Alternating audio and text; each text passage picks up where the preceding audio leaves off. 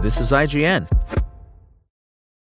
Hi, I'm Daniel, founder of Pretty Litter. Cats and cat owners deserve better than any old fashioned litter. That's why I teamed up with scientists and veterinarians to create Pretty Litter.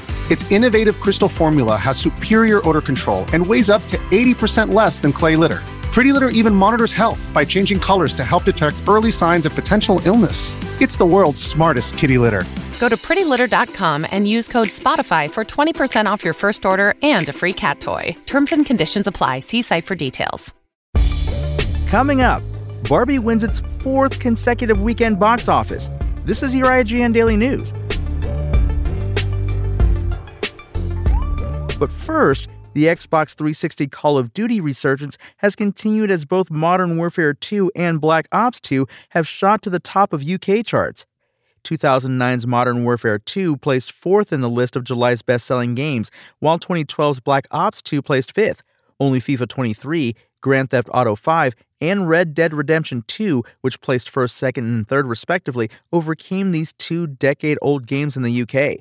Though likely helped by an Xbox sale, the wave of renewed interest for these classic titles came as a result of an alleged server update that improved matchmaking.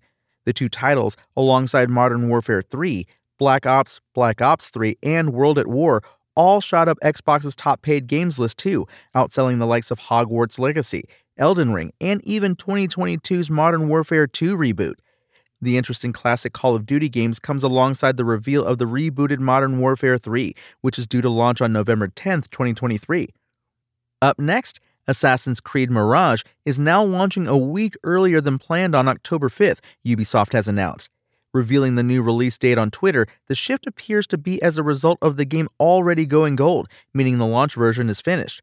Mirage was announced at Ubisoft Forward 2022 and sees the series return to Assassin's Creed's roots in terms of gameplay and length. Unlike Assassin's Creed Valhalla, for example, where players could dual wield axes while leading a raid on very much suspecting adversaries, Mirage's combat is a last resort. Its map will also be much smaller, more akin to Paris in Assassin's Creed Unity than the likes of Assassin's Creed Odyssey's Greece, and it will similarly only take 20 to 23 hours to complete. And Overwatch 2 has the ignominious honor of becoming the worst user reviewed game on Steam ever, although its recent launch on the platform has seen tens of thousands of players. According to Steam 250, which tracks the 100 worst Steam games of all time according to user reviews, Overwatch 2 has a score of just 0.96 based on an approval rating percentage of positive Steam user review votes of 10% from 92,028 votes. That's enough for Overwatch 2 to top Steam's 250s list, beating the previous number one, card battle game War of the Three Kingdoms from Chinese developer Yuka.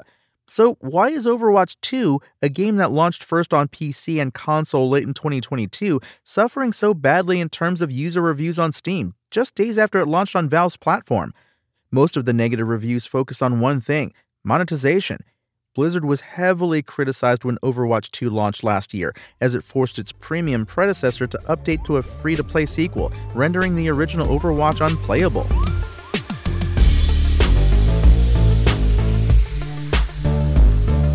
Alongside winning its fourth consecutive weekend at the box office, Barbie has officially crossed $500 million in North America.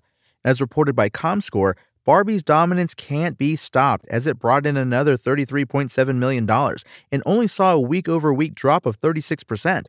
To date, Barbie has earned $526.3 million in North America and 1.18 billion worldwide.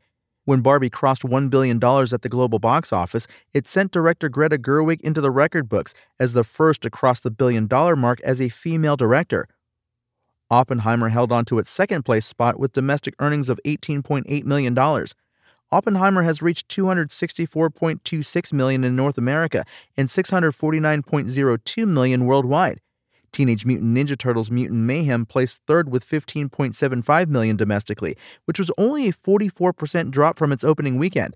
The latest TMNT film has brought in $72.78 million in North America and 94.7 million worldwide.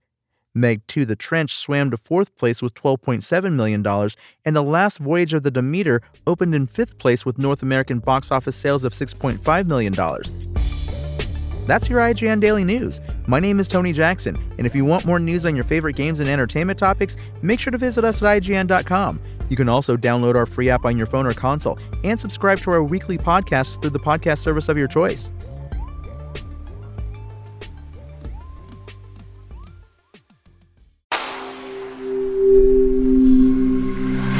Spoken Layer. Want to learn how you can make smarter decisions with your money? Well, I've got the podcast for you. I'm Sean Pyles, and I host NerdWallet's Smart Money Podcast. Our show features our team of nerds, personal finance experts in credit cards, banking, investing, and more. And they'll help you make the most of your money while cutting through the clutter and misinformation in today's world of personal finance.